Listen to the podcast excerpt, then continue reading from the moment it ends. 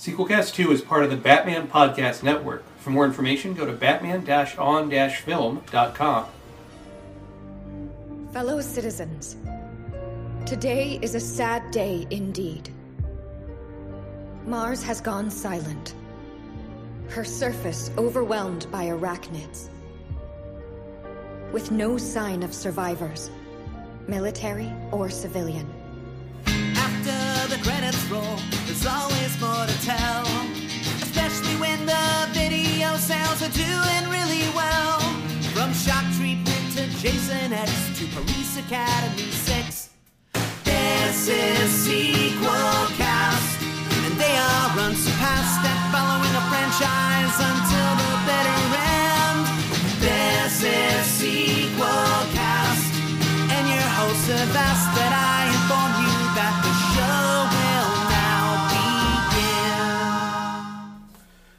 welcome to Sequelcast 2, a podcast looking at films in a franchise one movie at a time.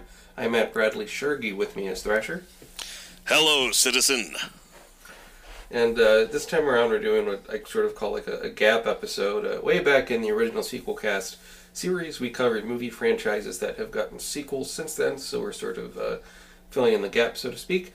And uh, this time around, we're looking at the uh, direct to video CG animated um, Starship Troopers film, Starship Troopers Traitor of Mars. That's the fifth Starship Troopers uh, movie, for those that are keeping track. And the second fully animated one. Uh, yeah, that's right. And you know, it's it's done through uh, Sony Pictures Entertainment. It, it the way these look, it reminds me a bit of the CG Resident Evil direct-to-video films that Sony has come out with. Um, where like in still pictures they look good, but as soon as they move, everything kind of falls apart. Well, everything looks kind of. Everything looks kind of like a high quality action figure. Yeah, that's But- that's true. You know, I was, I was watching some of this, and my wife was walking in, and she said, uh, "Matt, what crappy video game is this?" And I mean, she's right. It does look like a, a video game cutscene, except it's feature length. I actually want to talk about that, particularly one scene. This movie does feel like a video game, but in all the right ways. Cool. Uh, before that, let's give the technical credits for the movie. This is uh, directed by Shinji Aramaki and Masaru Matsumoto. Uh, produced by Joseph Chou, Max Nishi, and Tomi Hashimoto. Written by Edward Neumeier, based on Starship Troopers by Robert A. Heinlein. Starring Casper, uh, featuring the voices of Casper Van Dien, Dina Meyer, DeRay Davis. Music by Tetsuya Takahashi. And um, yeah, this came out, you know, in 2017, so this uh, is, is a pretty recent one. You know, about five years or so after the uh, the fourth one, which is Starship Troopers Invasion, but it's uh, one of the same directors, and it certainly looks similar. I, I thought to that one we saw, uh, we talked about a few years ago. Yeah, it, it, this this movie looks great, and of all this this movie does two things that none of the other Starship Troopers movies have done, uh, as far as the sequels go. Uh, one, it really does capture the spirit of the original, uh, and two, it's the only one of these movies that acknowledges that previous movies have happened within this continuity. I think we might have got like slight acknowledgement, but you're right. This one more directly acknowledges what happens in the past movies, and and, and to your point, more directly uh, hits on things from the original, which I appreciated. Yeah, I mean it was it was it was really nice seeing uh, excuse me seeing uh, uh, seeing uh, seeing Dizzy Flores come back. It was great seeing Carl Jenkins come back. It was neat to see that these characters have had a life since the first film and have moved on with their careers. Now you did have um, Carl Jenkins was in Starship Troopers Invasions. I don't recall if Carmen was as well. Um certainly Dizzy wasn't, but yeah, it, it's nice to have those characters back in a bigger role. And I think is you do have some continuity with the last one, where the character Rat's Ass uh, was in Invasion, but I didn't. I don't remember. It's been a while since I've seen it, but that's what my research tells me. And um, and the way this starts is sort of a takeoff on the beginning of Star Trek Two. The Wrath Yeah. of Khan. we we are dropped into the middle of the action as as Johnny Rico, our returning hero, leads uh, leads a cadre of troopers on a mission to destroy a bug's nest. And the mission uh, goes completely foobar. Every they get blown up. They in the end they get blown up by their own nuke. But then you find out it was just a training simulation. Yeah, and I think what I liked about the troopers in this one compared to, you know, in some of the other films, is they're all very green. They are, you know, for the most part, incompetent. And Johnny Rico, for um, whatever reason, I don't. If they mentioned it, it must have slipped me by. But he is, uh, since Starship Troopers Invasion, this place after that film, uh, he's been demoted, and he's just on this Martian, uh, you know, Nemesis uh, Station. Nemesis Station, thank you. Uh, training a bunch of very green troopers, and he's, he's kind of taking it easy. Um, and you just see how incompetent they are in the simulation, and of course that pays off later when they actually have to face against the, the bugs for real. Oh, Um, yeah, and one notable thing about this one that wasn't the case in uh, the last uh, one is Casper Van Dien actually voices Johnny Rico, and I does think it make I do think it uh, makes a difference. no, it absolutely does. Um, it is interesting to note, you know, just like in the last movie, which makes sense because it's a sequel. It has the look of uh, Johnny Rico has a, has an eye patch. I don't think they've ever outright said why. Presumably in battle, something happened. Uh, but with the with the eye patch, with his with the beard, he reminds me of uh, you know Solid Snake from the Metal Gear games. No, if if you told me this was a movie about Solid Snake in the future, I would believe it. He, they've, they've changed his hair color. They've even given him that, that gray stripe that you see in some of those ol- older Yes. images of uh, Yeah. Solid Snake. That's true, and uh, I, I like the gray stripe. It's distinguished. Um, also, it, it, I was thinking maybe it was a legal reason where they couldn't resemble the actors because uh, Carl Jenkins, you know, doesn't look like. Um,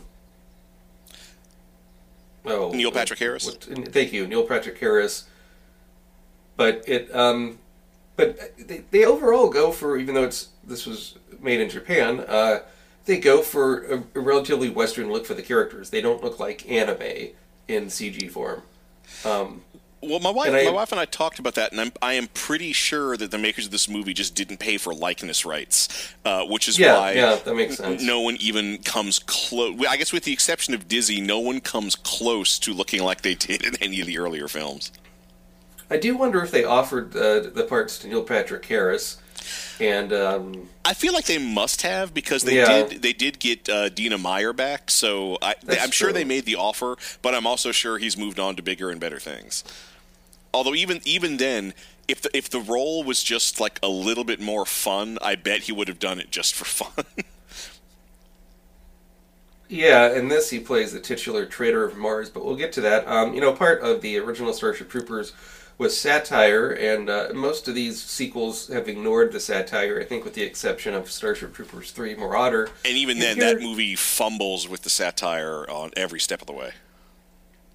Yes, with the exception of the magnificent musical number "A Good Day to Die," um, Which but- we constantly reference, both on the show and in our personal lives. and in this movie they say "A Good Day to Die" a lot. well, Um, that's something. it- It's really hit hard in the opening scenes, but throughout this movie, they're quoting lines from all the earlier movies, but yes. in a way that doesn't feel intrusive. Come on, apes, do you want to live forever? is said a lot. Um, which is the line, you know, that Rico gets when he's a, a trainee in the beginning and then he's saying it at the end of the film. But yeah, yeah, yeah. So, um, but as far as the satire goes, uh, you get some of those would you like to know more things. I don't think those are quite funny, though, the more informational. But specifically, the character of Sky Marshal Snap is, uh, I think, pretty interesting and a, a good villain for the piece. she she's re- she's really of the times because she is she she's this person that's risen to this high position of power. You don't know how she's got there. She's obsessed with proving to everyone how capable she is but she never demonstrates any capability. And she's obsessed with she's more obsessed with her public image than she is with the security of the federation and and like we, we she she in a in a lot of ways she feels like she feels like Trump by way of Sarah Palin. Yeah, she's certainly a populist, and the touch I really enjoyed is there's different parts in the movie where she's making speeches on TV, and right next to her in real time is her approval rating. Oh, so yeah. if she says something bad, like it drops twenty points, And her, love- her feed is interrupted, and, it, and like the look on her face is just like appalled, and it's uh, Well, I love whenever they show the approval rating. There's always an undecided. yes, it's it's a smart touch, I think, and it's not it's really not too far from the truth. I mean, you have I don't think they do it as much anymore, um, just because of how toxic the the internet can be. But they used to show you know live tweets oh, well, Lord, yeah. uh, of reaction of people when they were doing. Um, especially like in election speeches or, or whatever, and of course people are just posting garbage most of the time. But yeah, I think that that's a, a good, simple device. It also uh, should be uh, noted that the writer on this is Edward Neumeier, who wrote Starship Troopers 1, 2, and 3. On uh, the last one, Starship Troopers Invasion, is written by um, Flint Dill, who uh, I had the pleasure of meeting on one occasion. Um, cool. which was neat. But uh, but yeah, with this one, you know, it's nice to have the original writer back, and I think the story in this is more coherent than what we had in Starship Troopers Invasion, which was more episodic. This is more of like a a bigger story with uh, With a point. a, a point. Yeah, yeah, with a point. They're not just going on, on missions. Well, the Um, other thing I want to talk about, this movie has a really fascinating structure because the, the unspoken thing about the original Starship Troopers is they, in order to make a movie that satirizes fascism, they made the ultimate fascist propaganda film. And in Yes, this film, right. the way it's structured, you have three films running in parallel. Uh, you have the fascist propaganda film, which is everything involving Rico and his troopers being big damn heroes. Then you've got a 1970s political thriller, which is everything involving Carl and all the intrigue about the traitors of Mars and the conspiracy going on. And then you have a flat out satire slash farce, which is everything involving Snap and the news segments and her interviews and her and her speeches, which they, they never hang they never hang a lantern on this, but whenever she's giving a speech, she's always in an empty auditorium mm-hmm. but it's always zoomed in on her, so you can't see that there's no audience. Well, and they, they dub in like clapping sound effects after all this stuff, and, and hoots and cheers after she says anything. Um, yeah, I thought that was a, a fun touch a, as well. It makes me not not to harp on this too much, but you know when at Trump's inauguration he said this was the the most crowded it had ever been, and then they had shown uh, kind of you know like Photos to the contrary. yeah, yeah, photos radically to the contrary. Um, so, but yeah, so I mean, we we do get. You mentioned uh, off mic before we started recording that y- these are sort of stock characters on the team. Oh yeah, And- it, it it is like your stock. Like the, these are the people that you'd have if this was like a an, uh, a good, not great World War II or Vietnam movie. You've got uh, you've got the uh, the token black guy. You've got the guy with glasses who's slightly nebbish. You've got the southern guy. Uh, I do like I do like the the girl who's on the team or the woman who's on the team who like is is a glamour puss. Like she's always in flawless makeup with the glittery lipstick and like the 80s rock star eyeshadow, but they never comment on it. Right, that's that's Camacho, and I think one one thing they do in this movie that's cool that you didn't even see in the original, probably because the effects couldn't have been good enough, is what I like to call the Iron Man effect. Because these characters are in their battle suits most of the time, and they look pretty much identical. Um, it cuts to their sort of an extreme close up of them, and you get the reflections of the um, technical readouts from the mask on their face as they're usually panicking. Uh, and it's nice. It, it gives a bit of humanity because um, I I don't recall what they've done in some of the other movies, but in in this you can't really tell who is who. They do have their name, their call signs written on their um, power suits, but I do think the power suits in this were, were smaller than what we had in Marauder. Is that right? Yeah, they're they're more compact and they're modular. And really, the only thing that distinguishes them when they're fully armored up, aside from their name tags, which you can't often see, is that everyone does have a little flourish on their helmet. but Hmm. you really have to pick it out, and it's usually only visible from the front. Yeah, it's really subtle. I think you know something that handled this better was the uh, animated series, uh, Star Wars: The Clone Wars, where a lot of those troopers had paint Mm. and very, you know, very, more obvious markings uh, to, to tell them apart. But I mean, their their voices are. Um, Well, their voices are Pretty distinct, And, the, and the physical. I, I, I can't 100% verify this, but the sense I get is that a lot of the character animation was done through motion capture, just based Oh, yes, on the way yeah. they move. Yeah. Um, and so physically, they tend to be acted physically very different, which does which does help. But I wanted you to talk about the you know the Iron Man, the heads up displays that they have sure. this movie does something that I have wanted to see forever. Is that their head? Because usually in a movie, when you see a heads-up display, it's full of all these neat reticules and graphs and things, but they don't mean anything. Throughout this entire movie, every time you see a heads-up display, there is real information that is being displayed. I, I don't know Yeah. if you caught this, but they have their targeting reticule, but they also have. Oh, excuse me. they also have an ammo count which is accurate to when, to when they're shooting in the film. They have a thing that indicates their their jump jet fuel levels. They have a thing that indicates like threats. Like there's there is real information that's displayed on those helmets that I, I absolutely love. Which again, when I said that this is a video game in all the right ways, that's one of the right ways because that is useful information to have in a in a live combat situation, and it's also what you would have on your screen if you were playing this as a first person shooter. That's true, and uh, you know, back to the story, they do introduce Snap, who we've talked about, but also you have the character of Jenkins, who is a, a, a what what do they call like he's on the psyops team. He can do um, tele- telepathy and Oh, the- mental communication. Yeah, the paranormal warfare division. That's right, and um, and he is captured. I I mean, this whole movie really he's captured, which is a bit too bad because you could have a lot of fun with that character, you know, on the battlefield or in mission command or something. And and, and he does have some influence in the story, but really he gets captured and tortured a lot.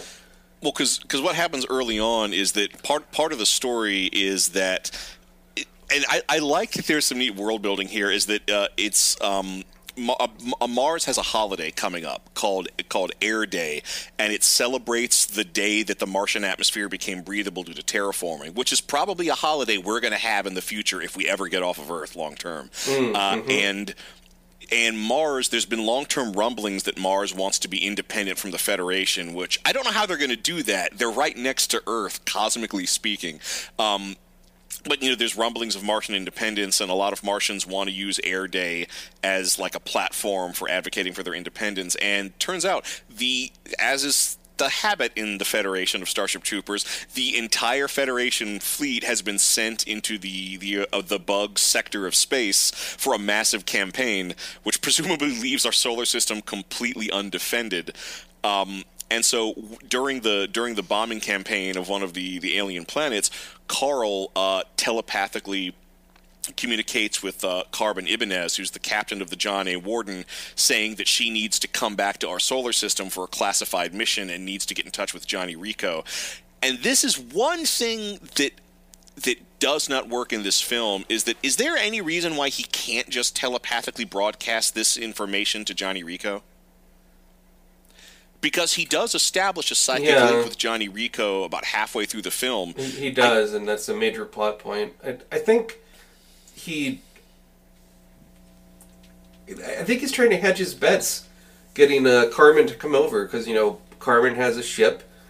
Maybe maybe he figures that she can get um, Rico and his crew if if they're in trouble, if their escape pods and, and things crash or whatever. You know that's true. For all we for all we know, uh, Carl was going to contact uh, Rico next. However, in the middle of his his his telepathic communication uh, with Ibanez, he gets cornered in the spaceport by uh, by the PSI division and gets n- kn- knocked un- stunned and beaten and taken to containment. And it's quite a beating. I mean, later they go into great detail with the bruises on his face and. Uh, Oh yeah, he's he's treated very roughly in this film. And so meanwhile, so all this come, all this is going on, and then Nemesis Station is under attack uh, because bug plasma starts firing up from the surface of Mars. Somehow, there's bugs on Mars, uh, so Johnny gets his recruits uh, into a into a, a drop ship, uh, and they. Uh, see, when they get into a dropship. They're going to evacuate the station, but then their dropship takes a hit, so they decide they're just going to have to do an aerial drop into the middle of the bug zone on Mars, and that's a pretty exciting scene because, like, we see them, we see them fuck up a drop in training, so it's really fun to see them jump out of this dropship and use their jump jets to slow their descent, and just some it's it's neat to it is really neat to see the characters actually succeed at something as they get dropped into the middle of this swarm of bugs and they make their landing zone. But of course, there's a high body count in this film. One of them doesn't survive the drop. That's something I love about this movie. All the violence has consequences. I don't think there's a single scene involving this squad in combat where somebody doesn't die. Because Right, one, of, and one of the guys in the drop prematurely broke his suit's air seal and he froze to death on the way down. Yeah, that, that's a clever touch. Um, also, you see that as they're on the dropship and stuff, the way it's shot mirrors the um, the training sequence in the beginning of the film, and you get the sense, you know, this is most of the crew's first mission. They're doing it for real, and they're just as nervous, if not more so, than they were in the simulation. And I, and I like that he has to convince some of them that okay, you're going to have to free free jump off this uh, crashing ship yep. and some of them are more hesitant than others. But um, But it's it's a it's a good scene. There's a lot of there's a lot of action, and I like that the that, that because people are already starting to die, uh, the stakes are, are already being raised. yeah, and of course, once they land, it is. I, I love what a huge amount of bugs they have to fight. It's just nonstop chaos, and and they keep consistent with the designs of the bugs from the film. Which which is a good choice. That is one of the things that's fascinate fascinates me about these sequels is that the bugs and the Federation iconography never changes, and those are two of the strongest things about the original film. It, it fascinates me the longevity that this franchise has had. Yeah, I mean, so that means these um, four direct-to-video sequels must be selling well enough. Um, Well, five. for them huh? to keep on five, I guess, with this. And and um, oh no, no, it is four, but I'm sure there's going to Oh, be a fifth. Oh yeah, and and Sony has been trying to get a remake of the original Starship Troopers film as a live action thing, and uh, they've done a few different passes on the script, and allegedly the script takes out any of the humor and satire that was in the original, which makes me think if if it ever comes out, we'll get something sort of like the tepid RoboCop um, reboot. Yeah, this this really needs this this needs a this needs a somewhat humorous edge to be bearable. Right. Otherwise, it's just like you said, like a like a mediocre World War II movie, except in space, and they're fighting bugs instead of Nazis. But I mean, we get a lot of good. We get a lot of good action set pieces on Mars. We keep we keep cutting into these federal news broadcasts where where where we see like pundits talking about we see, we see anti-Martian independence propaganda on the federal network.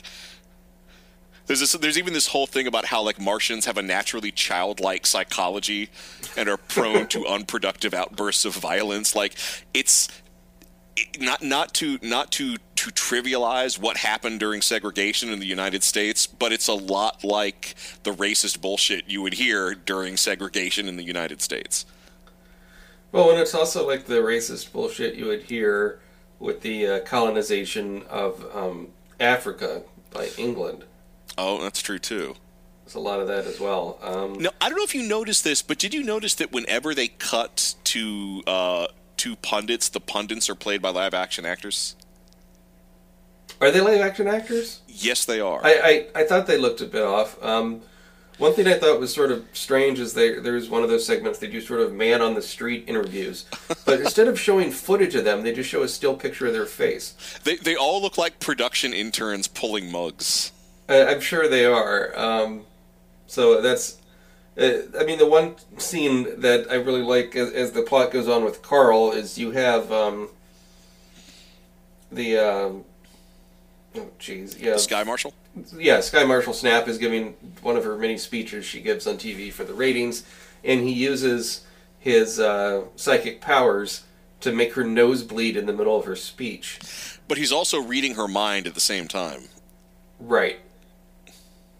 And it's uh, I think it's a nice scene because then she tries to recover, and when she comes back to see him, she's pissed, and it's a it's a good way of him getting some comeuppance on her. But this is also when the conspiracy starts to play out because it turns out that uh, she that her the plan is because bugs have infested Mars.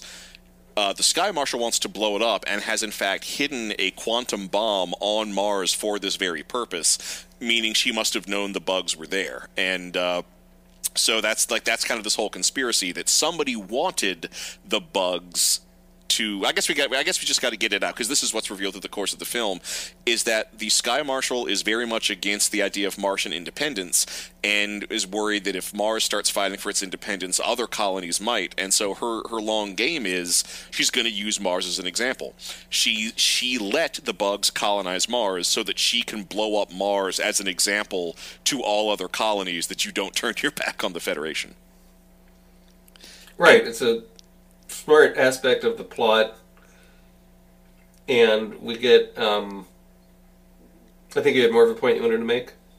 Well, j- just that the, the name Traitor of Mars kind of ha- has many meanings because you could argue that the Traitor of Mars uh, is a reference to the Martians who want independence. You could make the argument that Carl is the Traitor of Mars because he starts working behind the Federation's back. You could also argue that the Sky Marshal is the Traitor of Mars because she's willing to betray and destroy Mars uh, in order to make an example for the rest of the Federation. Well, and in the movie, I believe I caught a titular line early on where she's uh, Sky Marshal's revealing her plan, and she's going to pin it on um, Carl, and he'll be known as the Traitor of Mars. Oh, you're right. So, but you're right that it could mean multiple things. is is a good catch, and uh, why this is a good title for the movie. Um, but you know, shortly after the the troopers land on Mars and they have this big um, fight scene, they're trying to escape from the bugs, and uh, a platform collapses and Rico falls. And they get rescued by the cousin of one of the characters. Yeah. Oh, yeah. By the the glasses guy The yeah, the cousin of the glasses guy. They get who rescued has by this what I think real over the top Southern accent. It's over the top, but I, I think it it works. It reminded me fondly of the StarCraft uh, game. Well, you know what it reminds me of? It reminds me of like again in old war movies, the pilot who used to be a crop duster. Yes, that too. Um, Because that seems to be the implication is that he just he just pilots a small courier transport, and now he's kind of been pulled into this war zone to rescue some family. and when Rico is separated, um, he he's on his own, but you know, luckily he's a good fighter. But he starts to see uh, Dizzy, Yeah, she who was uh, his lover that by- gets killed by a bug, played by Dina Meyer, who also played the same part in the film. in the first film, yeah, and and this this is when it gets interesting because we do find out later that that Rico isn't straight up hallucinating, that this is a projection that Carl is putting in his mind. Carl is communicating Yes. with Rico through this image of Dizzy Flores, and it's one of those things where I don't I don't understand why Carl doesn't just manifest as himself in this unless he just believes this will be more motivating for for Johnny, but one thing that I do find fascinating is that when she's trying to wake him up, she starts making out with him. And and part part of me wonders since since Johnny and Carl used to be best friends in middle school and high school, is the implication supposed to be that Carl Carl is gay and was always attracted to Rico but couldn't or wouldn't say it. And this is kind of this is as close to him being able to express his feelings as he's ever been. Um, I didn't think about that. Maybe it's it, it is. I will give you that that it is strange that Carl doesn't just talk telepathically directly to him, but it's we get some nice dialogue between Rico and, and Dizzy, and that he's already always had feelings for her. And I mean, the whole purpose of it is you're trying to motivate Rico to stop the bomb from going off, Yeah, and, and, and sort main of point him in the right direction. Yeah. And it, it is it is neat seeing them talk as they go across as they as they're crossing the Martian desert, which looks gorgeous, by the way. Mm-hmm. I mean, it looks it looks like NASA footage of Mars with the red pitched up just a little bit, almost like it's Technicolor footage of Mars. Yeah, you do get some nice um, artful wide shots of the scenery, and as he's just uh, wandering around and, and isn't in great health, you know, she gives him the, the kick in the pants. He keeps on needing to get going. And yet, as cool as all the Dizzy stuff is, I wish they would have wrapped it up in a better way because she just kind of vanishes from the story. Yeah, it, it would it would be nice if it didn't just kind of end, just because the hallucination was no longer useful.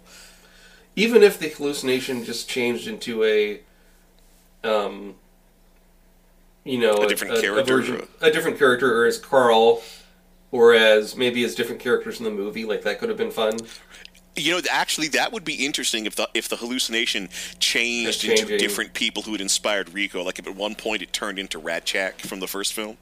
yes Or Zim. um, or zim or his his parents or yeah i mean there's a lot you could do with that Which, speaking of Zim, so this is when we get to another. This is when we get we get into the most video game like section of the movie because it, while wandering in the desert, Johnny is attacked by a bug and all he has is a knife, which I feel like is a deliberate callback to that knife combat training scene in the first film. Mm-hmm. And it's a really it's a really fun scene seeing Johnny take out the bug with the knife before being surrounded by more bugs. And this this is when it really is like a video game because during this whole sequence, he is running from location to location, fighting the bugs that are chasing him, and pulling armor and weapons off of troopers, and and really, for lack of a better term, powering himself up. Until by the end of the fight, he's fully armored, fully ammoed, fully fueled, and is doing all sorts of crazy video game stuff, mowing down hundreds of bugs and doing these huge jumps with his jump jets. Yeah even the shots of him with the weapon and he's trying to like hide behind a rock or something trying to peek around to see where the enemy is is even you know from the same kind of point of view you might get in a video game like Gears of War. It's uh, it, it's nice to have Johnny Rico kill a lot of bugs just by himself. It shows what expertise he's gotten over the years, and um, of course all the all the weaponry is is fun. And it's also around this time that his squad who escaped decide that they want to go back for him because they realize we don't know for sure that he's dead. We can't leave a man behind. And this is this is when something comes in that, that that never really pays off is that it turns out that the pilot for the transport they're in, he didn't fill it up before he went out to rescue him, so he's running on mm. fumes. And the fact that fuel's running short doesn't really seem to come into play because when we cut away from them deciding to turn back and cut back to them, the implication would seem to be that they've been flying for several hours. Yeah, that is a weird device. I mean, I guess you can try and put the pieces together and be like, well, you know, there's certainly fuel depots or things on Mars because it is colonized. Um, they don't they, don't they also make a point that one of the characters is a Martian, Oh yeah, meaning well no, the he's guy, a human born on Mars. yeah, the guy with the glasses is from Mars. yeah. So they, they sort of make a, a point of that. That he's- makes it a bit he- more personal. Yeah, and he's the one that really that early in the movie really advocates with Johnny that they should get shore leave so they can all celebrate Air Day. Yep. Yeah, so so we we start moving into the the film's final set piece, which is there's this old decommissioned terraforming station, and that's where the Q bomb has been hidden. Uh, and it's really nice to see to see Johnny and, and the squad. The squad, of course, jumps down. Um, we, it's great to see them reunite, uh, and it's a great action set piece as they blow up the bridge that connects that the bugs are going to use to cross into the terraforming station, uh, and we get a really neat kind of closure to the uh, Martian pilot, where the whole reason they have to do the drop is they can't land because he gets he gets uh, he the, the, the transport gets d- damaged, so they jump out of it, and the transport's going to crash. So the pilot crashes it into the butt of a plasma bug, which leads to one of the film's best explosions. Yeah, it's a big explosion. Of course, that's another trope from these sort of uh, war movies, right? Is that the guy sacrifices himself for the greater good of the team. Yep. And the uh, and this is and this is when they get their plan because at this point, because when they get there, they don't they don't know about they don't initially know about the bomb, although that information does come to them, and they get this idea that this decommissioned terraforming station, its reactor is still there, so if they can power up all of its systems and and sabotage it, they can turn the terraforming station into a giant bomb to blow up uh, the bugs. Uh, and since it'll take time for it to fully charge up, that'll give them time to escape, assuming you know, assuming a rescue craft comes. But in the process of doing this, they find the bomb while. Um, while Sky Marshal Snapp is giving her whole speech about why it's a noble it's noble to sacrifice Mars. And this is this is the best over the top speech in this movie.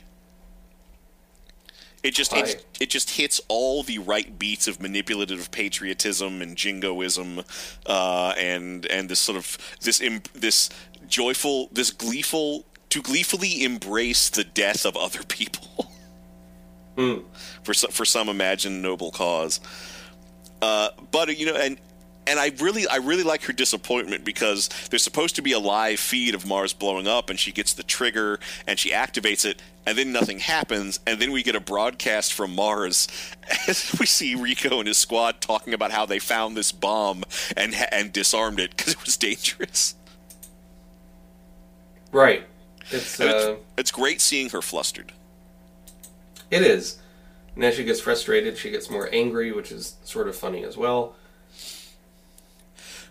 And, and, and so this is going on. So they set the they set the reactor to explode, and it's a really neat effect seeing the terraforming the terraforming system belch out these storm clouds that are throwing uh, that are throwing you know lightning and rain everywhere. And this is when uh, this is when uh, Ibanez shows up. Her ship comes out of hyperspace and orbit around Mars, and she's going to rescue Johnny and his squad Uh, and it's and it's pretty fun because they all they all one by one they they make the jump. They can't land the vehicle because they're halfway up the tower and the bugs are crawling up it, and so they all one by one jump aboard. But one of the uh, but the Martian trooper he has no jump fuel. And it's pretty cool. So, like J- Rico says, "No, I'm not going to leave you behind." Grabs him, jumps, and his jet doesn't have enough thrust to get to the transport and it really is this triumphant heroic scene when another one of the troopers jumps back out of the transport grabs onto them and they use both of their jets to carry all three of them inside Yeah, that's like that really is the, is the heroic patriotic ending to the film it's patriotic. You get um, them working as a team. You also get sort of the, the neat sort of physics of oh how are they going to get out of this and, and boost enough to get back in the um, get back in the ship because the the ship, as you mentioned, can't land because of the crazy winds and all the stuff that's going on. And it's a good sort of button to the scene because if they all just jumped on the dropship, no problem, that'd be kind of anticlimactic. And uh, and the other thing I like is that it also shows that the troopers can now sort of think on their feet and survive these combat situations. But there's a lot of I mean, there's of course lots of references to earlier Starship Troopers films. There's a number of references to aliens, and this is when all those references to aliens come home to roost. Because how does Aliens end? They fly away. They're on a dropship flying away from an exploding terraforming complex, and that's exactly how this mm. movie ends. It's almost the same shot. The angles are just a bit different. They fly away as the terraforming the terraforming complex blows up, and we see that wonderful flashy explosion in the background as they're leaving the planet's atmosphere. Right, and at the end, you know, at the very end, all the sort of loose ends get tied up. Oh yeah, it's all bows being tied from this point on. We see how we see how uh, the the Federation reacts to to the realization that the Sky Marshal tried to blow up Mars. Uh, we get the implication that Carl might be taking the Sky Marshal's place. At least you know she, he's sitting in Snapp's. Uh, chair snap is arrested public opinion turns against her the martians are happy it's it's uh it's only made the Federation stronger. And then, like the first film, it ends with Johnny Rico leading a squad into battle on a newsreel. Hmm. And overall, I mean, and overall, it's it's very very satisfying. This this is probably the best of the Starship Trooper sequels. I don't know if I'd say it's the best. I have a soft spot for Starship Trooper 3 Marauder, but I think, yeah, this is very good. This is better than I thought. I like that it's a continuous story with an arc of sort. I like that it's on Mars. I think visually that's a good choice. and it it does make me want to um, go back and watch the last one, uh, Starship Troopers Invasion, a bit again to kind of remember what Ratsass did in that because he is like the one side character that carries over into this one. Um, so yeah, I would give Starship Troopers uh, Traitor of Mars a sequel. Yes, it's it's better than I thought. I kind of expected the worst looking at the cover art for this movie because Ab- it's very generic. Absolute sequel, yes, for me as well. If they can keep the, I I am now looking forward to the next movie in this series.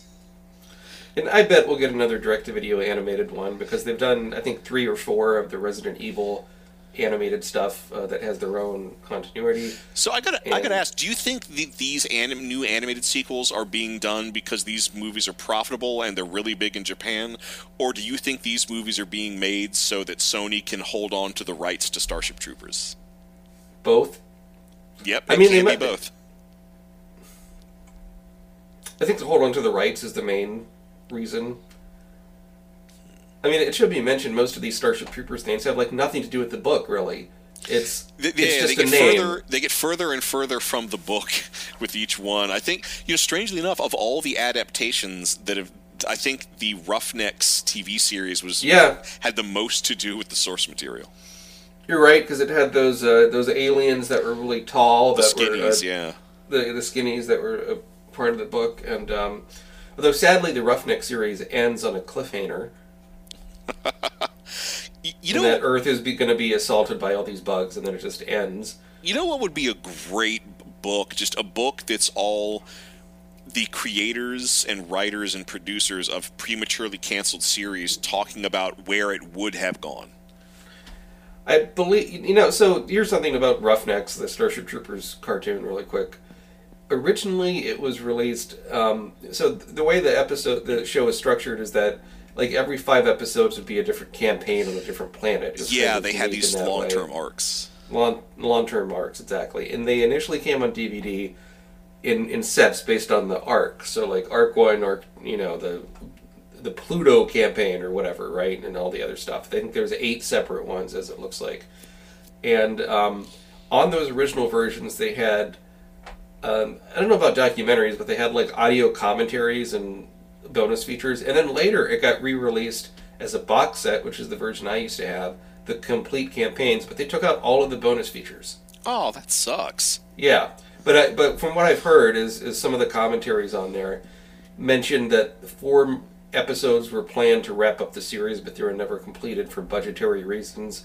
Also for budgetary reasons, five of the shows are clip shows Oh, which uh, for an animated series is especially they're not even like that cleverly done. I mean, you think of The Simpsons had clip shows, lest we forget, early on in its run. the, the clip shows that, mind you, were often fifty percent new animation. Yes, that is true. Um, I mean, out of the clip shows on the Roughneck shows, uh, one I thought that was I think Rico was on trial for something, and they, it, of course, that's a classic setup for these sort of clip shows, and he has to. They show clips of past episodes to justify why he was a good uh, commander of his troops. So, um, but yeah, no, I give the sequel yes, as we mentioned. So let's go into pitch a sequel. I have something in mind. Go right ahead. It would be called um, Starship Troopers Eye of the Storm. And it would be take place before these two animated ones, but after um, Starship Troopers 3 Marauder. And it would explain how Johnny Rico loses the eye and gets the eye patch.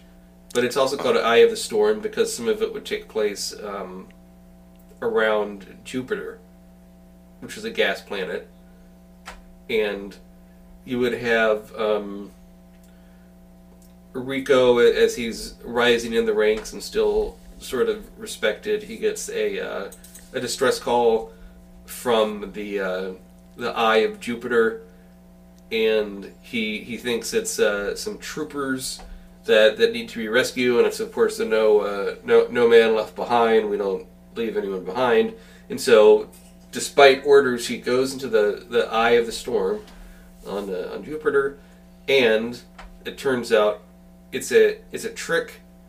It's actually a hyper intelligent kind of bug that could send fake transmissions, and um, and so most of the action would take place on this partially organic bug ship full of these really smart bugs that Rico Nice. and, and his troopers have to fight.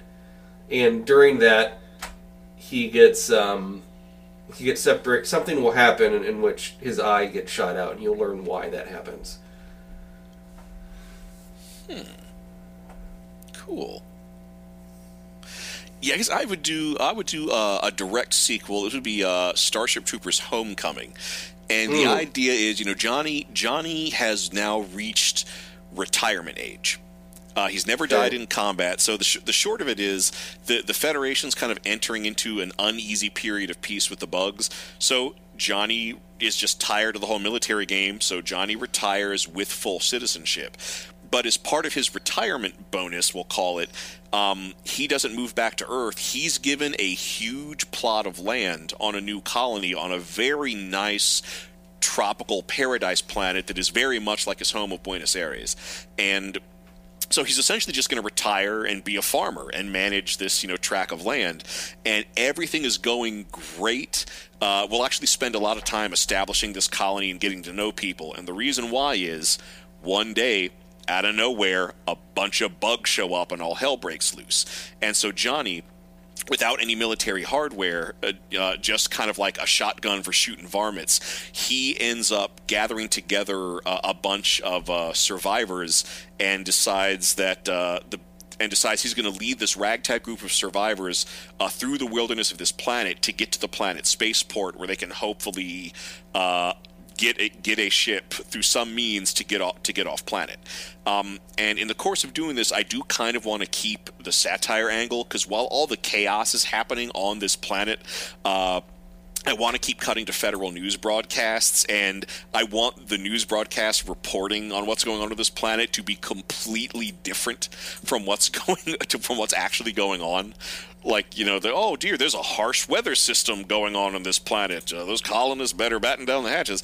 And what you end up finding out is that. Uh, what we're going to satirize here is is uh, diplomacy gone wrong, uh, and it's going to turn out that uh, some high level uh, Federation officers have opened up a channel of communication with several brain bugs, and essentially they are trying to negotiate peace between the two peoples, but this peace has to come with a cost. And part of these secret negotiations is okay, well, as part of this treaty, we're just we're each going to have to hand over some territory and redraw our borders to what our borders were like several decades ago.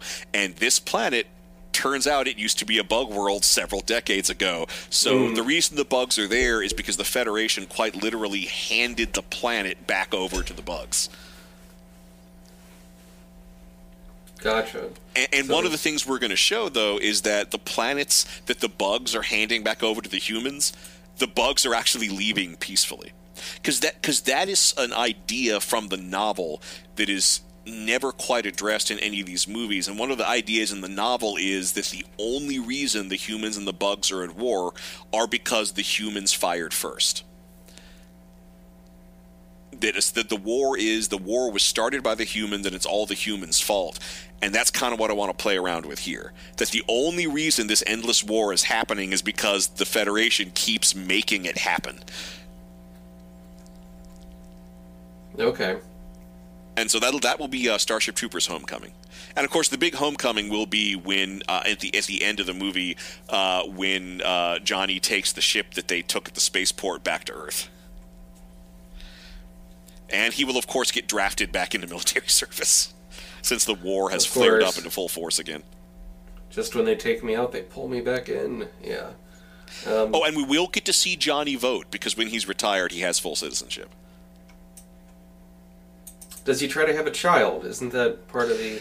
Well, that's it's Impetus. well as they say, it's easier to get a permit if you've had military service. But I Ah, never got the I never got the sense that Johnny wants to settle down. So I don't know if I'm going to do that or not. I guess the other reason is if if it, to keep sort of cliched war and action movie stuff going, if Johnny's married and having a kid, his wife's going to have to die, and I really don't want to do that scene. Mm. Right. Okay. Cool. Um, so now we're going to move on to what you're watching. Uh, Thrasher, what have you been watching? All right, so I uh, I had uh, I had uh, a, a pr- I came down with a really really bad sickness uh, a, a, week or two ago and was pretty much laid up in bed uh, all week, and to entertain myself, I started digging around finding obscure anime, like really old stuff, stuff that Okay. exists, stuff where like the English version exists in an obscure area of copyright and nobody necessarily owns it. And I made a really interesting discovery, which was this science fiction anime movie called They Were 11 All right. which uh, was ori- which uh, was uh, released. It's based on a manga uh, that apparently has had several adaptations in Japan, including a live stage play, which this would be great on stage. But the uh, the animated film was released in 1986. And it's really fascinating because it's essentially it takes place in the future, and there's this you know intergalactic league of planets, and it's you know very much like the Federation, and very much like the Federation Academy. So we follow this young man who is tr- taking the entrance exams for this like the the gal the Federation's like super elite school, uh, and you know everyone who comes out of there becomes an officer, a leader. You know, it's it's where you go if you want greatness, and it's supposed to be really rigorous. And he passes the written version of his exam, and he's told to put on a spacesuit. Uh, he goes into this hall with all these other people who pass their exams in spacesuits, and what they're told is they're all going to get a number, and everyone with that number has to go to has to go uh, to a uh, to an airlock, and they'll all be broken up into groups of ten, and they're each going to be given a ship, and the fi- their final test is they have to crew this ship for forty days and that's all that's all they're told. So he and his group they all get into the airlock of the sh- of the ship, which is all broken down and orbiting this obscure sun. And when they all get out of their suits, they realize that there's 11 people in the airlock, not 10. And immediately the paranoia starts. And it really is. It's almost a locked door mystery, except nobody's been murdered. But they're all really paranoid, and like things keep going wrong on this ship. There are these like vines that are growing everywhere. And we get into all the characters' back, backgrounds, which are really fascinating, including one character who her her whole story arc is she's from a planet where by law all children are born female, and you have to you have to pass all you have to earn the right to be male. And that's why she's that's why she's she's she's trying to join this academy is that if you come out of this academy you get on the fast track to becoming male and that's what she wants. And it's and it's just this really fascinating character story. And everything does all come together and I love the way the test wraps up because again the test is they have to uh, they have to crew the ship for 40 days but there's a panic button and they can end the test at any time by pressing the panic button. And a lot of there's a lot of neat stuff happens in this movie based on the tension between the people who want to hit the panic button and the people who don't and want to hit the full 40 days now, mind you, the the dubbing's kind of weird. There's some weird vocal choices. The dialogue is a little bit stilted, which may have more to do with the translation of the source material rather than the source material. Um, the animation is very dated, but it it this is a fascinating movie. This is this is well worth watching. This is something that you could remake today into a truly great film. You know, the way you described it reminds me a bit of the uh, John Carpenter movie The Thing. A, a little bit, except that nothing is actively harming people. Like most of the Sure. people who suffer, it's bec- it's by accident. Although one of the early things they discover is that somebody has planted bombs on the ship, Hmm. and it's really interesting to see how the whole bomb subplot uh, develops. Cool. Um, I have been out to the theater a lot lately just because, um, I don't know, it's that ti time of the year, I suppose, and uh, I had a chance to see the new movie Solo. Oh yeah, I haven't seen that yet. I might be seeing it uh, next week. Um, so I don't want to spoil anything. Well, I Yeah. well, this is what I've learned. If it's any good, it can't be spoiled. So I'm not. You can say whatever you want to me, I guess, but although I guess keep keep our audience in mind. Yeah, I'm more out of consideration to the listeners. Um, I'll say this: I think it's it's okay. I think it's the first time for me as a big Star Wars fan, a Star Wars movie has felt it's substantial. It's exactly what you think it is, and there, there's Huh. cute moments and stuff, but it feels like you're just reading one of like the more mediocre of the novels. Huh. It has um, some good acting, some some good effects. Uh, the theater I saw it in, I, I think, was um, didn't wasn't using the uh, the light and the projection at full blast, and um, much like when I saw uh, Phantom Menace in the theater, so many of the scenes were so dark I could barely make out anything.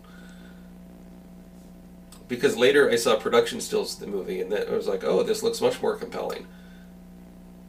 Um, and to be fair, a lot of movies in the shadows. Um, it is interesting though to see a a movie that doesn't focus on um, the Skywalker family, which was also a point of Rogue One. But I think while Rogue One has a has an interesting story, this one is a lot more risk averse. Well, you know, th- there is.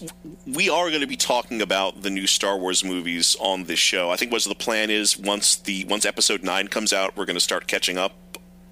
Uh, I think so, at least with that trilogy. But certainly, if you've seen, if you see Solo, we could always do like a, a two episode thing of the Rogue One and Solo. Yeah, because I, I could because there, there's there's a lot there is a lot to talk about, and that is one of the things is that. I, I feel that the, the Star Wars right now is very risk averse. Uh, I don't believe any risks have been taken with the new films. Mm. Yeah, it's food for thought, and uh, I think certainly Disney, as we've seen with them taking over uh, Marvel and stuff, um, they're not afraid to pump out movies, and and Solo is is not going to be a flop by any means. It's going to make a lot of money, but already uh, some of the box office gross for it is, is showing uh, a bit of a hit, and it doesn't help that they pushed this out. This came out. It's, it has been like six months since we had um, Episode Eight, The Last Jedi, and they might have been smarter holding on to this and waiting, um, especially all the drama behind the scenes with the, this Han Solo movie, with the director, original directors getting fired when it was like nearly done, and having a new director come on and refilm most of it. This this is the type of movie where like in in 20 years there might be a movie about the making of this movie That's better than the movie itself. Yeah, I, I think so. Uh, hopefully, um, which honestly is something I would love to see. I would love to see an Under the Rainbow but for the making of a Star Wars film. right. You know, it's funny you say that. Some of the best uh, documentaries I've seen have been for really bad films, and it's just people, you know, decades after the fact, kind of coming clean on it. Uh, in particular, um, Highlander Two. Uh, one of the special versions of that has a great documentary in which uh, several of the cast members call the producers assholes. Um, it's they, they really take the gloves Well. out in a way you don't usually see. Um, because I think really no one cares now about Highlander 2. And it, it certainly was one of the steepest drops in quality we've covered on this show. uh, quite quite true. That was an experience. Um, anything else you've been watching? Oh gosh, uh, uh, several several different uh, several different things. I'm trying to think of something that's really uh, really stood out to me recently. Because unfortunately, I've been kind of immersed in. I've, I've had. I have some big deadlines coming up, so I've been, I've been Sure. kind of immersed, uh, uh, immersed in that. Oh, actually, I did want to ask, ask, get your opinion on this. What do you think of the trailer for the Happy Time Murders? I found, I found that that's proven to be a very divisive trailer. I really liked it. It reminds me a lot of the old Peter Jackson film Meet the Feebles. Um, I, I have been following it for a while, and Brian Henson has been trying to get this made for well over a decade. Yeah, I actually I remember I remember first hearing about an early version of this film. I think back I think when we were in college. I, you're right, yeah. Yeah, I, I, Um, I've been fol- I've been following the development of this for quite some time. And I think wh- what I like in, in the clips is it's it's showing that the uh, the live action human uh, characters in the film seem to be going just as over the top with their performances as the Muppets, which I think for the, the kind of crazy tone they're working for seems to seems like it'll work. And, and I think given that thing like Sausage Party was a popular film, this one has a chance of doing pretty well. Um, or, people kind of aghast at how like my wife really didn't care for it at all. Um, Well- I think like ev- most of the most of the negative responses I see to this film is is essentially like saying like this. It, it comes down to saying that this film is like ten years too late, and that edgy puppets aren't funny. Which I don't think we're going. To. I mean, uh, there's going to be there's going to be adult humor coming from the puppets, which frankly I think we need more of. But the sense I get is that this is going to be more of a parody of a police procedural than just an excuse Right. for puppets to do horrible things. Yes, although I think it'll have that too. Um, I, I, speaking of which, I'm a bit surprised we haven't had a movie of Avenue Q. You know that with the amount of Broadway shows that get movie adaptations, that is very surprising. Yeah, I mean, even that's when they could do as one of those, you know, live television things. Um, but yeah, it, it it's a bit curious. Uh, one one thing I did catch to wrap this up is um, the season two for the Toys That Made Us popped up on Netflix recently. Oh yeah, I want to see that. I, I watched a little bit of that, and uh, I think what made me appreciate the show more is I, I saw a commercial for it, and, and I thought for some reason it would be about toy collectors, which I'm not especially interested in, but it's really more about the business angle um, of these companies. And I, I saw two episodes from the new season, one on Hello Kitty and one on Star Trek oh wow. and um, some good takeaways were in Hello Kitty mentions how the company Sanrio uh, over there they have created you know over 400 original characters and only 12 of them have been hits. And and they talk about how they manufacturing stuff with Hello Kitty or whatever Kurokuro Kuropi or whatever it is that's on it is well some some other company might make oh I don't know 10,000 bath towels with Hello Kitty this would make um, a hundred different products, but only like a thousand produce a thousand units of each. Oh, th- thus making the individual characters collectible. Uh, making the individual characters, yeah, collectible, making the, the more product but less um, less inventory Huh. of said product. Um, in in the Star Trek one, you want to talk about frank discussions. Is how the Star Trek brand was mishandled. yeah. A- as opposed to Star Wars, which, although it took them a while to find a, a toy company that would buy into it, um, Star Trek, uh, at, at least until the I haven't quite finished that one, but it, it, it goes into the Mego figures, which were, were pretty popular. But beforehand, you know, they would do they they talk uh, in the toys that made us about a practice called label slapping, which is still done quite a lot today. oh yeah. In, the, in that you take a generic product, you come out with it again, but you put a, a Star Trek sticker on it, and now it's the Star Trek um, toothbrush instead of the black toothbrush, generic toothbrush. So Oh, you know what is one of the best examples of label slapping I've ever come across was on a was on a pretty sure it was a bootleg piece of merchandise. This was at the flea market back in Savannah, Georgia. It was a toy laser gun that made noise and lit up, and the label it had on it was Harry Potter.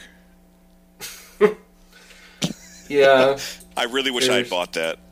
that's that's pretty good. Um, I think it's not label slapping, but sort of uh, uh, one thing they go into Hello Kitty is uh, the infamous back massager that's also used as a vibrator. It was marketed as a back massager, but the, the, the shape and everything that um, Well, I mean, if you if you have an imagination, every toy is a sex toy. Well, I- I'll just say this much: this this back massager is quite narrow for a back massager. Looks more like a pen. Some people have narrow backs, Mac. That that's true. Like the skinnies in Starship Troopers. Um, okay, so Full circle. Yeah, full circle. Do I have anything I want to plug? Um, I'm working on some more articles for Hardcore Gaming 101 on some uh, um, some Mickey Mouse games. So oh, cool. so that that's been interesting to see kind of the you have this kind of delightful sprite work kind of trapped in a side scroller game, um, understandably, I think, aimed at children. Um, so it, that's sort of. And, and the settings for these games are quite different. I think the first one is like in the woods, the second one it's like circus themed, and the third one. Uh, it's like Jack and the Beanstalk or something. Like it's there's nothing really linking these games except for you play as Mickey Mouse and in the first two games Minnie is player two or you can be Donald Duck in the third one. So I've been been working on that. What about Thrasher? Uh, you got anything coming out? Uh, Yes, but I don't know when, especially depending on Sure. when this is going to be be released. Because I've got I've got a few I've got like three books in development with Skirmisher Publishing, but right now the release dates are kind of up in the air. So at some point you will see the Book of Chaotic Mutations and uh, Oddities for a Trinket Table, uh, and oh, and there is a Ragnarok source book coming out for the miniature war game Ragnarok Age of Wolves, which I've contributed to. But as of now, I have no idea when those are coming out. The release dates haven't been set. There's, of course, you know, this summer, uh, the new Warhammer 40,000 RPG Wrath and Glory is coming out. I've contributed to that as well.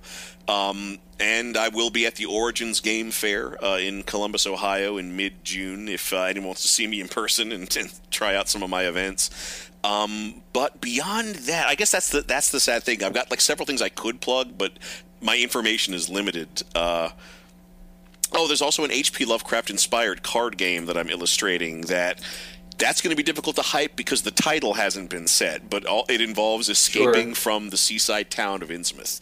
Uh, Dagon Industries will be publishing that. Uh, but again, I, I don't know what the release date is. Or the, or the title.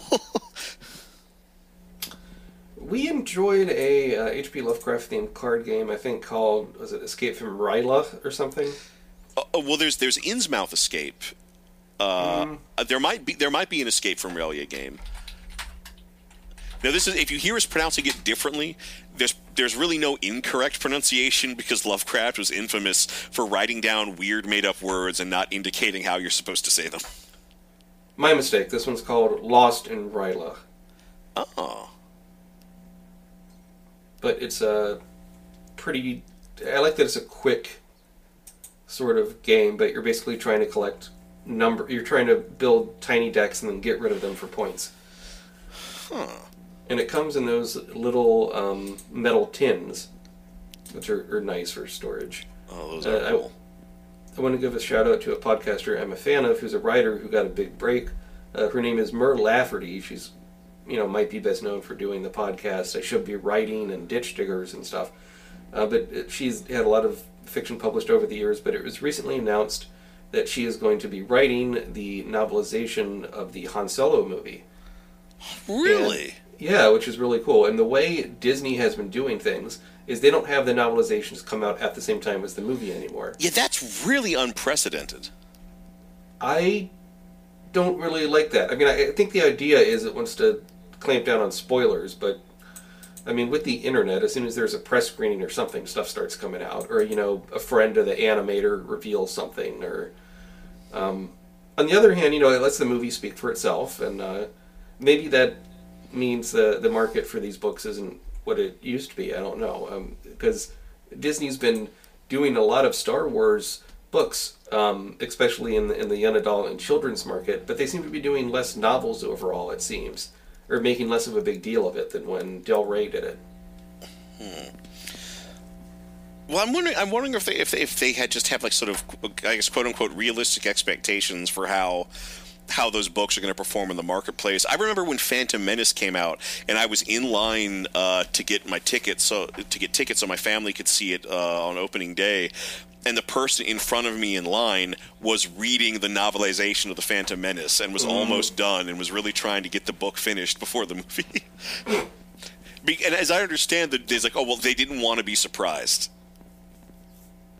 and I don't, I really don't understand that motivation. Like I can understand being so excited that you want to get get every piece of information you can, but to, to think that the movie is going to be such a shocking thrill ride that you need to be inoculated against it seems very strange to me. Well, remember how much uh, movies used to have um, novels. I mean, that used to be the case for every single damn movie that came out, pretty much. Well, it's still a thing. Like if a novel gets made into a movie, when the movie comes out, they will be a reissue of the novel using the movie's poster as the cover. Well, yeah, I think you know one of the funniest examples I've read of is uh, Gremlins had had a novelization, and one of the chapters is only one sentence. and, and so it sets up. It's, it does this big chapter, you know, setting up. Oh, uh, the the kids had to remember not to feed the gremlins after. Timmy had to remember not to feed the gremlins after midnight. Blah blah blah blah blah blah. blah. And then the next chapter, it just says Timmy forgot, Oh, that's brilliant. isn't it? I love it when when the people doing those adaptations do something really creative and clever like that. I really like that. Yeah. Um, cool. All right. Well, let's. We're gonna do that scene you, you pulled up, right? Ah, yes, we found it. We found us. We're going to do another one of our sequel cast uh, scene recreations. Uh, who do you want to be? Uh, I guess I kind of I, I I would like to do Johnny. Okay, you can do Johnny. I'll be Baba, and then we'll just kind of take turns for the other people. Okay. And this is this from the simulation in the beginning, or can you give some context This- for this? Uh, yeah, this is when he, they're. You don't know it's a simulation yet, but he's giving them their pre-mission talk during the simulation. Okay. And so So um, we'll start. Officer on deck. today you're going to locate a medium-sized bug colony and wipe it out. Intel estimates infestation is level two, which means we're up against a thousand active defenders. We know what to do. Kill them all. Yeah, that's the idea. Run the plan, Lieutenant. Yes, sir. Uh, Geo. First team secures the landing zone, sir. Uh, Camacho. We'll locate the target's colony entrance, sir. Uh, 101. We'll give them the gas. Kills bugs, but don't hurt us. Baba. Oh, geez, that's me. Uh, flip the nuke, flip the launcher and the nuke. Oh, uh, not yet. Uh, Dutch. Me and Bessie seal the deal right down to their bug hole. Remember your training and stick to the plan. Do you get me? We, we get, get, you, sir. Sir. Okay, very good. And and that and that that's a good scene because it shows how in just a few lines of dialogue you can you can know which stock character is which soldier. And you can also it, it, it establishes their level of competence pretty quickly too. Yeah, because most of them they all get slaughtered in that simulation, which is a, a fun way to start the movie. Very, very good. Okay, cool. So um, next time around, we'll be starting our look at the uh, two uh, live-action uh, Flintstone films that they're currently streaming on Netflix in the United States. So we'll be doing uh, the Flintstones next week, and then fo- that'll be followed up by the Flintstones Viva Rock Vegas, which is a prequel. Is that right? Yes, starring a Baldwin. starring a Baldwin and starring a uh, an actor that was in season one of Game of Thrones, and another actor who was in Son of the Mask. And another actor that was in Harold and Kumar Go to White Castle. Oh, it's going to be a treat. Yes. Um, It's going to be which, you- sweeter than a bowl of fruity pebbles. that's right, Fred.